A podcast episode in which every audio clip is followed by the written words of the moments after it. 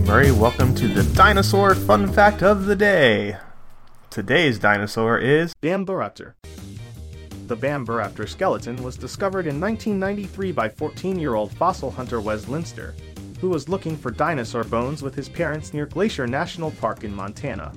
United States. Linster told Time magazine that he uncovered the skeleton on a tall hill and was amazed at his discovery. I bolted down the hill to get my mom because I knew I shouldn't be messing with it. He said the bones that Linster discovered on that hilltop led to the excavation of a skeleton that was approximately 95% complete. Because of its completeness, Florida Paleontology Institute director Martin Schuter compared it to the Rosetta Stone that enabled archaeologists to translate Egyptian hieroglyphics. Yale paleontologist John Ostrom who reintroduced the theory of bird evolution from dinosaurs after his 1964 discovery of Deinonychus in Wyoming.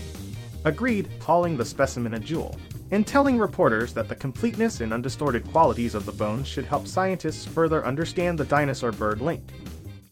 Don't forget to tell your parents to send us their suggestions and yours to at the Jimmy Murray on Twitter.